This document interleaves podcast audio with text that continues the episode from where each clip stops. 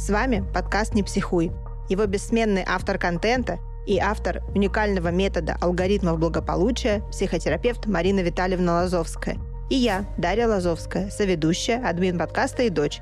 Можно в любом порядке. Тайминг подкаста около 45 минут, академический час. Ровно столько, по данным исследований, наш мозг готов принимать и эффективно перерабатывать новую информацию. Вопросы к подкасту мы принимаем в комментариях в телеграм-канале «Не психуй», Активные ссылки есть в описании выпуска. Все статьи, упомянутые в подкасте, также находятся в телеграм-канале «Не психуй», а видео и плейлисты на YouTube-канале «Школа самосоздания». Активные ссылки также в профиле подкаста и в описании выпуска. Мы продолжаем изучать функции эго. Марина Витальевна, как у вас э, ощущение от э, контакта в который раз с этой темой? Я с этой темой никогда не расстаюсь. Вот как с утра просыпаюсь, слышу, начинается загрузка мессенджеров. Я говорю, о, привет, команда, проснулись? Ну, молодцы. Сейчас будем решать, как будем жить дальше. И начинаем жить. Нужно просто относиться к этому как к игре. Вот понимаете, вот и недаром же Шекспир сказал, что весь мир театр, а люди в нем актеры, каждый знает выход, и нужно относиться к этому как к игре. Самое важное, что нужно научиться делать, это не быть слишком важным. Вот это вот чувство собственной важности, которое у нас прикрывает дикий страх, что мы можем где-то облажаться, где-то что-то не так сделать, глупо выглядеть. И вот вырастает у нас такое чувство завышенной важности, и мы боимся своих разных, разных, разных других проявлений. Нужно превратить это в игру. Вот представьте, прикольно же, да, стать э, владельцем театра. Карабас-Барабас почему-то ум приходит. На самом деле Карабас-Барабас – это положительный герой. Просто его так подали, что он стал отрицательным. Ну, мы как-нибудь еще и до сказок доберемся. Ну вот, представьте, что вам подарили театр, и вы в нем все. Вы в нем и сценарист, и режиссер, и актер, и у вас трупа такая большая. В общем, на каждый ваш э, замысел, на каждое ваше желание у вас есть подходящий набор актеров. И вы ставите пьесу. И вот когда начинаешь так жить, снижается чувство важности и понимаешь, что жизнь такая короткая и такая единственная, чтобы вот упираться рогом какие-то программы, которые давно в детстве в нас были инсталлированы, внушены нам, подтверждены, не по своей воле все это произошло. Но, по-моему, это как-то не очень разумно вот на это тратить свою жизнь. Поэтому живите несерьезно, иначе будет поздно.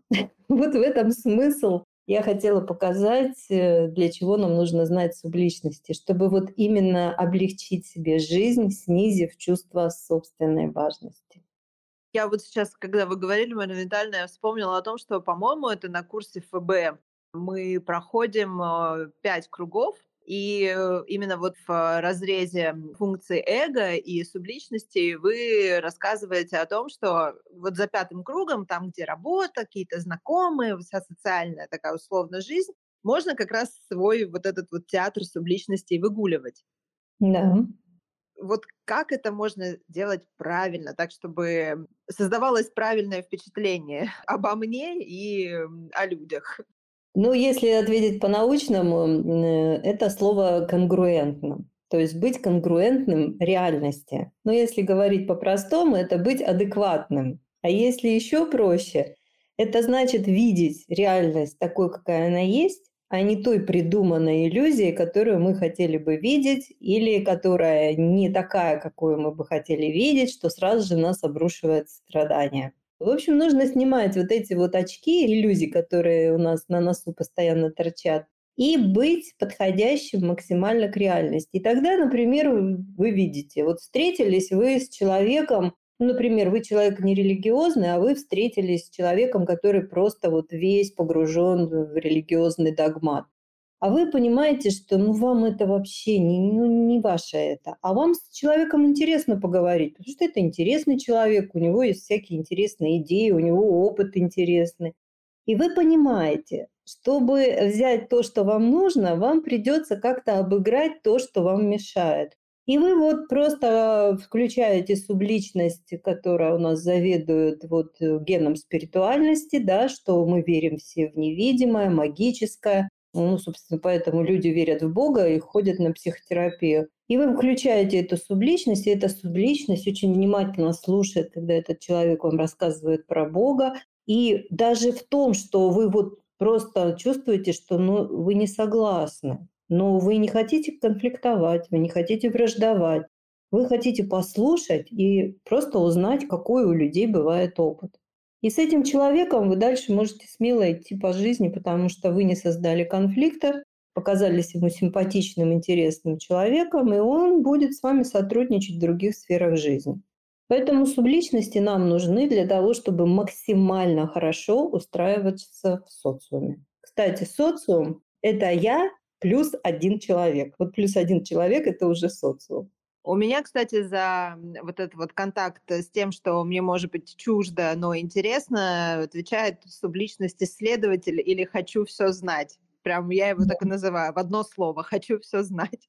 Да, и это действительно перемена вектора внимательности. Когда мы отрицаем сразу чей-то опыт, мы лишаем себя возможности чему-то научиться. Потому что самое главное, что мы делаем в социуме, это мы чему-то учимся. Мы видим свои отражения, мы видим зеркала вокруг себя, отражаемся в них и смотрим, что где нам нужно изменить, подправить или наоборот еще сильнее развивать.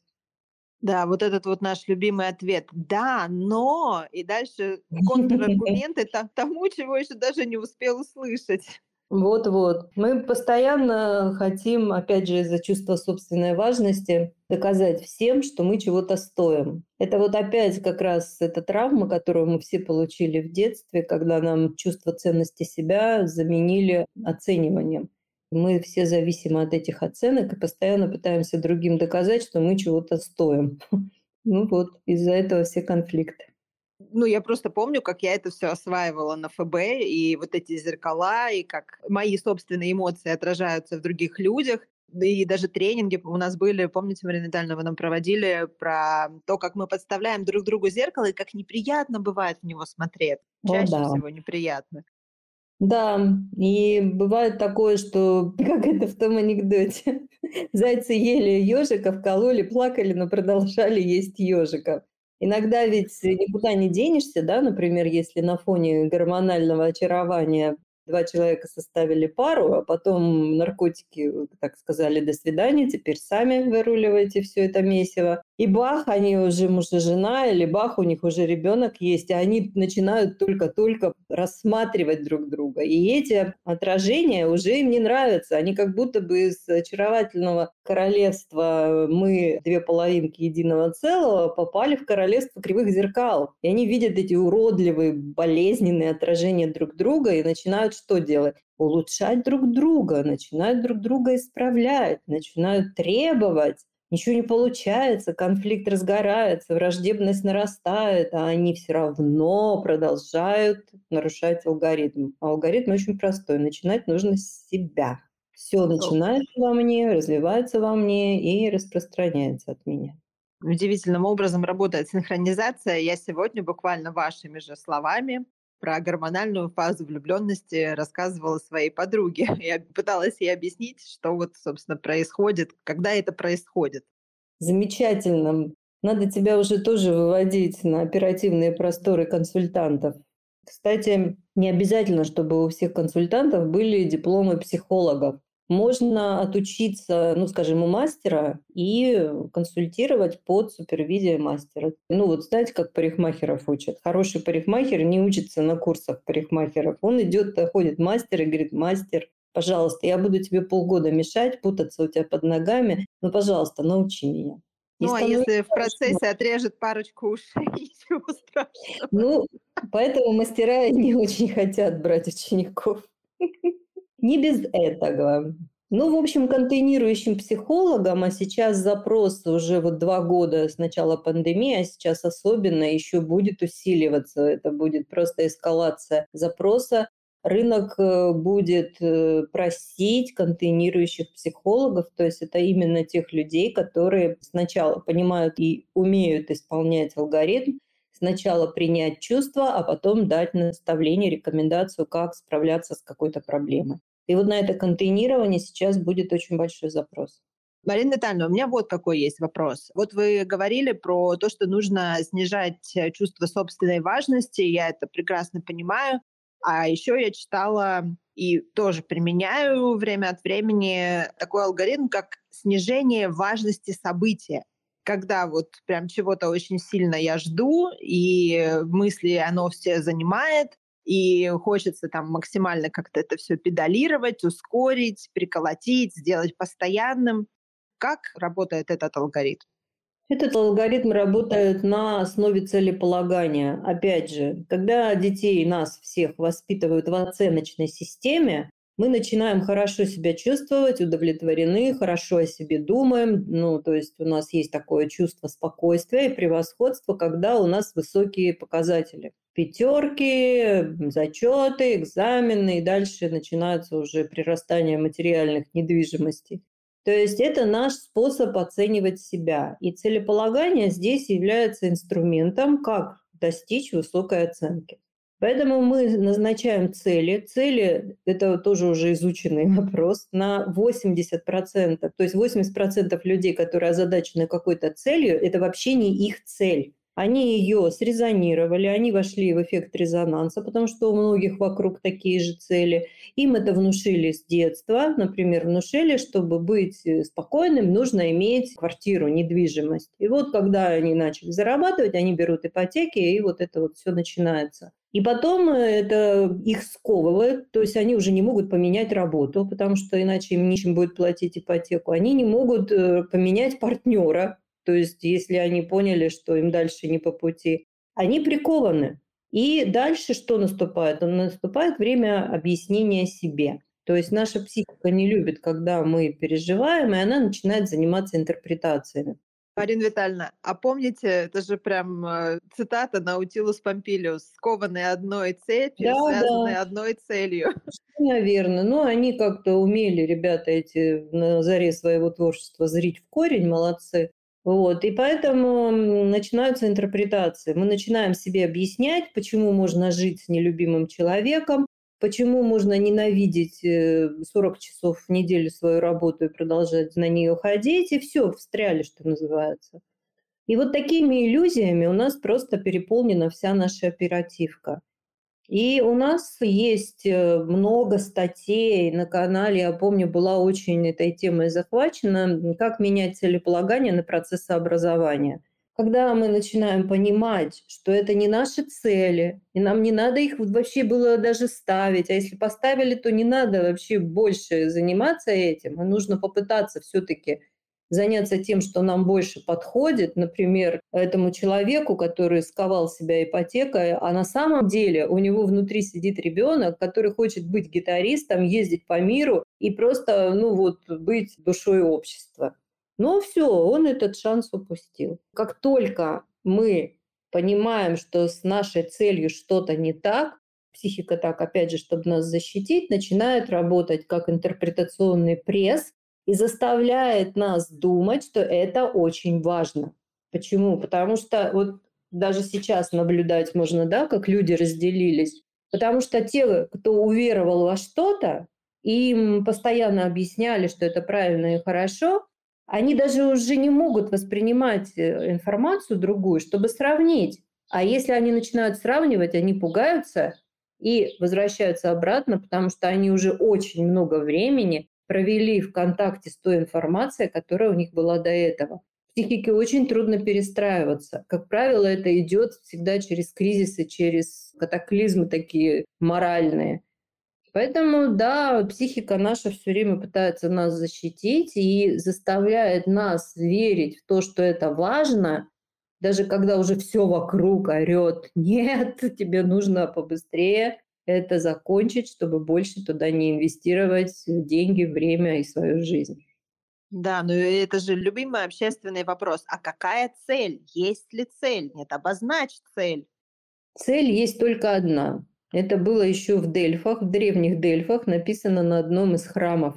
Познай себя. Цель только одна. Потому что когда человек знает себя, он лучше собой управляет, он лучше себя понимает, он знает, как ему генерировать свои желания, а самое главное, он знает, как ему воплощать свои желания, свои, а не чьи-то чужие.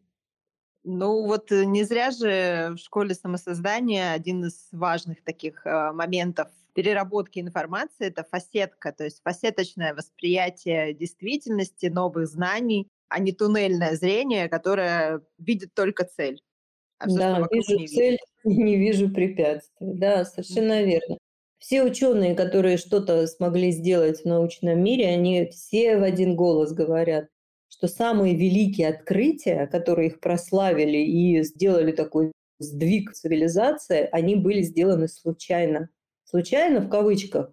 Почему? Потому что они занимались, да, наука без цели не может. Нужно вот, например, что узнать? Ну вот узнать, как инфузория туфелька, например, дышит. Вот поставлена цель. И вот они начинают это изучать. Но у них открыт, они не скованы этой целью. Это же ученые, у них ум открыт. И вот они этой фасеткой своей любознательности, они впитывают все. И открывают совершенно вот какие-то невероятные вещи, которые даже и не собирался, никто даже не знал, что это так. Вот все, что нас сейчас окружает, ну, я имею в виду там сложные приборы, электроника, медицинская техника, технологические достижения, это все было открыто случайно. Я вот сейчас как раз, пока вы говорили, Марина Витальевна, я вспомнила, как я недавно читала исследование одно, где ученые, по-моему, то ли Массачусетского технологического, ну, неважно, в общем, американские какие-то, изучали функции дыхания, а попутно открыли, зачем нужен физиологический вздох, и почему mm-hmm. без него не работают там какие-то аппараты искусственного дыхания. И тут же это все применили и увеличили процент выживаемости на аппаратах. Да, совершенно верно.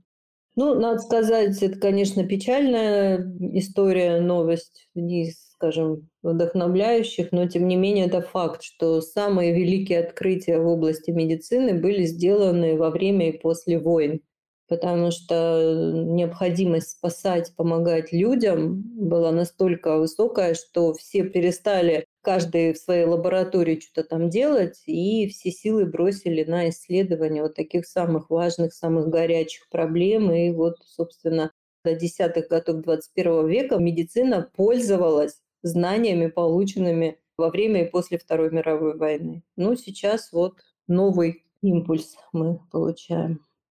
Да, вот сейчас интересно, я читала про новую германскую медицину, и там очень много того, что мы как бы и в школе самосоздание тоже изучаем, много всяких парадоксальных штук. И у меня было в моментах какое-то ощущение, что это тоже могло откуда-то вот оттуда, из тех опытов идти.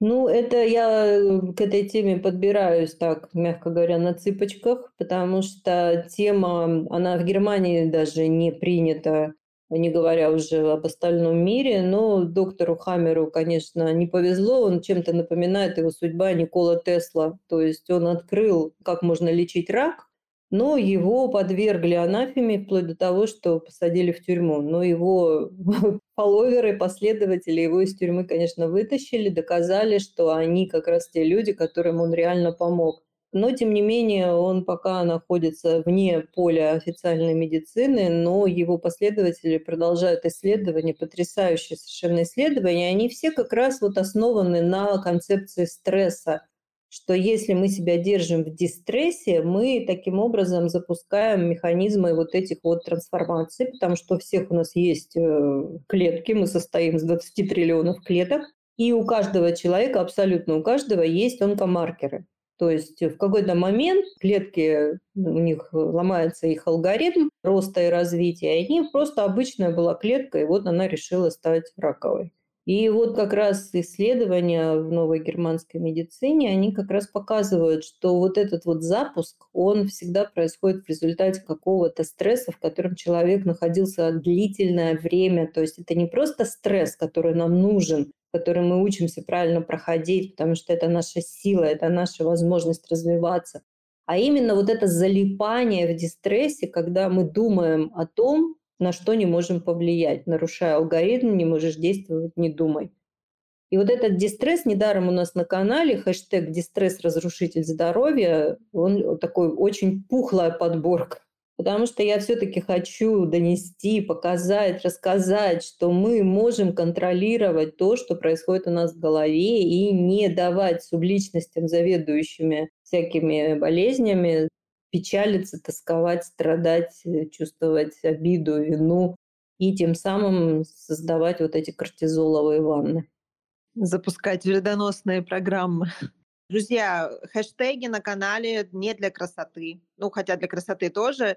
Хэштег максимально полезный инструмент. Переходя по хэштегу, вы получаете подборку статей, эфиров, постов на эту тему. Любой хэштег канала — это очень большая, интересная подборка, и переходя по которой со ссылки на ссылку вы прокладываете свой собственный путь через канал. Так что, пожалуйста, пользуйтесь хэштегами. Все это только для того, чтобы увеличить площадь соприкосновения нас и вас. Да. Прилетел вопрос. Вопрос такой. Всем добрый вечер. Марина Витальевна, пожалуйста, скажите, что делать с тем, что в процессе обучения я в себе обнаружила многие субличности, которые мне не нравятся. И сейчас моя психика отказывается учиться дальше, включив все старые программы. Сейчас я себя чувствую, будто и не училась 8 месяцев на ФБ. Благодарю вас. Вот так, у человека кризис О, веры. Э, друзья, это совершенно нормальная история, потому что мы, как и ребенок, вот когда женщина вынашивает беременность, ребенок постоянно меняется, но мы этих изменений не увидим, пока вот не родится, не появится на свет. Вот те, кто у нас учится на ФБ, мы недаром сравниваем это, как выносить себя и родить в новую форму, в более целостную форму, в более разумную и осознанную. Поэтому вот эти кризисы веры, они постоянно возникают. И наша, опять же, вот я только что сегодня рассказывала, как наша психика сразу включает интерпретационный пресс. А, ничего не помогает, я думала, будет так, а оно вот так, столько усилий. Это вот всегда маркер того, что вы находитесь за микрон от какого-то прорыва качественного. У вас вот как раз работает алгоритм переход количества усилий в качество результатов, и вот многие люди в этот момент бросают кирку вот буквально за один миллиметр до кимберлитовой трубки своих бриллиантов. Мы это уже столько раз видели, и мы помогаем проходить эти кризисы. Обращайтесь к своему куратору, и ваш куратор вам все объяснит, расскажет, покажет, где надо подопнет, где надо подтащит. Потому что это естественная усталость, когда, вот представьте, да, мы не видим результатов, но они уже есть. Почему? Потому что вот нужно еще вот буквально один микрон, чтобы бах, и скачкообразно они проявились. Это же вот на прошлой неделе был этот алгоритм. Капля камень точит не силой удара, а частотой повторений. И, в общем, еще две более современные модификации. Проходите кризис веры, и будет вам счастье во веки веков. Да, а еще вот вы, Марина Витальевна, всегда говорите, что рыть тоннель с двух сторон – это более эффективно, и мы-то роем вам тоннель навстречу. Мы и помогаем еще с вашей стороны тоже максимально. Группа поддержки просто такая танцует с этими да. штучками. Главное не оставаться в одиночестве. И еще очень важно, как раз сейчас у нас группа ФБ прошла очень такой трудный период добычи алмазов. Мы изучали детские травмы, то есть э, изучали вот то, как у нас возникают, работают и как отражаются на жизни, детские травмы, которые у нас в бессознательном находятся. И это, конечно, такой очень трудный опыт. Все немножечко устали, но вы же понимаете, что ничего хорошего нам легко не дается. И нужно буквально в такие моменты себя за шкирку подтягивать. И обнаружение у себя субличности, которые вам не нравятся, о чем это говорит? Это говорит, что они готовы с вами познакомиться. Вы наконец-то открыли двери с темницы, в которой они сидели 7 лет минус э, от паспортного, столько лет. И сейчас они вышли, и они готовы с вами познакомиться, а в них есть огромный потенциал, огромная сила. Они ведь все защитные программы, точно как те, которые вам так нравятся, к которым вы привыкли, которые делают вас приличным человеком, например. Это все естественно, нужно продолжать. А я еще вспоминаю всегда, что бабочка, прежде чем стать бабочкой и вылезти из куколки, расплавляется просто в какое-то желе, и вряд ли это очень приятно. Ну вот они как раз сейчас, да, проходили эту метафору, как один некто с перочинным ножиком помог куколке, бабочке, помог ей выйти, и она не смогла взлетать, лететь. Кураторы это делают без ножа. В общем, друзья, э, пока у вас есть кураторы, пользуйтесь моментом, и пусть они вам помогают, вспоминают свои кризисы веры. Да, вот прилетела обратная связь от автора вопроса, Марина Витальевна. Дарья, благодарю вас. Ваши слова меня вдохновили. Сергей, привет. А, добрый вечер всем, Дарья, привет. Марина Витальевна, пожалуйста, скажите, вот я сейчас прям после такого яркого парада своих субличностей и по свежему вопросу у меня. Вот чувство собственной важности и чувство мести, да, то есть это вот восстановление иерархии, что общее и чем они существенно отличаются? Объясните, пожалуйста. Восстановление иерархии – это очень важный опыт, потому что, ну вот уже по опыту моей работы в качестве психотерапевта, и особенно момента создания школы самосоздания, я вижу, что, да и это все подтверждают, кто этим занимается, что детей приучают жить в хаосе, выдавая это за порядок. И когда нужно вводить порядок куда-то, это воспринимается с отторжением, иногда даже агрессивно и болезненно.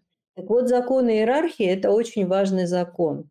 И вот вы как раз изучали теорию Берта Хиллингера, вот она вся была построена на этом. Если кто-то вот из наших слушателей слышал, может быть, семейной расстановке по Берту Хеллингеру. Просто был прекраснейший метод. Я училась у учеников первой волны.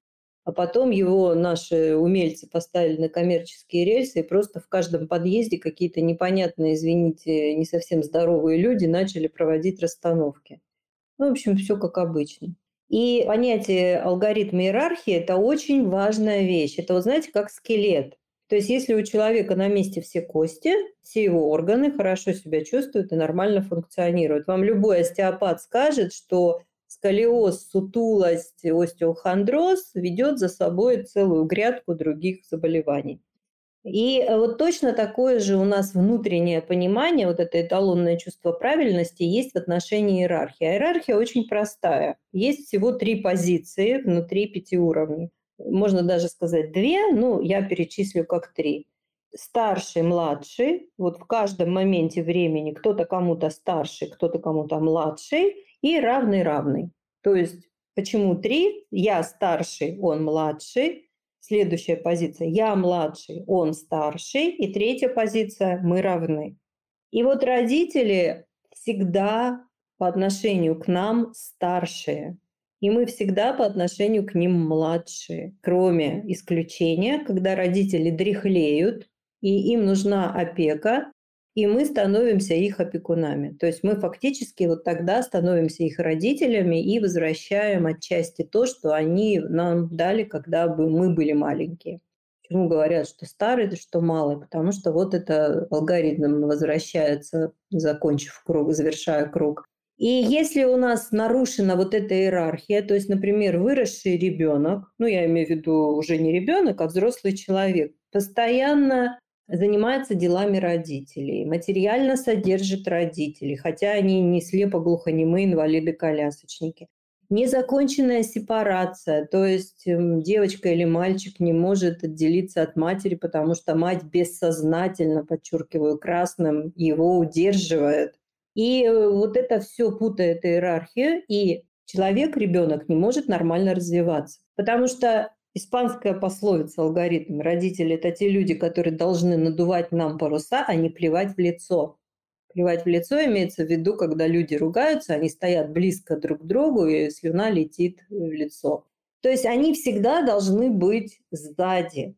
Тогда эта иерархия правильная. А если с родителями на равных, вот почему я всегда, у меня аж мой педиатр начинает трястись, когда кто-то говорит – я дружу со своими детьми. Не надо называть это дружбой, потому что дружба подразумевает равенство в иерархической системе. Можно иметь хорошие, доверительные отношения с детьми, да, но не называйте это дружбой, потому что дружба – это равные.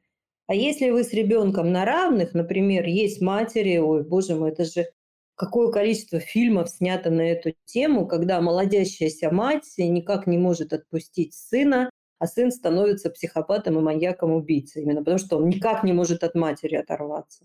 Если нарушается иерархия, ребенок не может жить своей жизнью. Как он это показывает? он мучается, у него могут быть зависимости, у него могут быть тяжелые формы невроза, он э, может быть агрессивный, он может быть депрессивный, то есть он реально мучается. Но мать э, считает или родители считают, что вот просто у него что-то вот с головой, или вот мы ему все давали, а он такой неблагодарный, избалован. Ну, в общем, опять включается интерпретационный пресс. Поэтому нужно четко совершенно понимать, опять же, контакт с реальностью нам дает это понимание. Вот кто я сейчас, вот прямо сейчас, с этим человеком, в какой я иерархической позиции. И в соответствии с этим идти в контакт через субличность ребенок, родитель или взрослый. Марина Витальевна, благодарю вас за ответ. И да, я с нетерпением жду следующий курс. Замечательно. Марина Витальевна, мы с вами опять программу выполнили и перевыполнили. Здорово. Друзья, чтобы слушателей подкаста стало больше, чтобы весть о нашем острове разумного спокойствия разнеслась шире, нам нужна ваша помощь. Делитесь статьями телеграм-канала «Не психуй», делитесь нашим подкастом «Не психуй», выпусками, которые вам понравились, ставьте нам звезды, пишите комментарии. Так наш подкаст появится в избранном и в подборках, и людей, говорящих на нашем с вами языке, станет больше. А для вас это отличная возможность приколотить к палубе то, что вы услышали, почувствовали и осознали здесь. Марина Витальевна, благодарю вас за эфир, благодарю вас за ответы на вопросы наших слушателей, за ответы на мои вопросы и до новых встреч.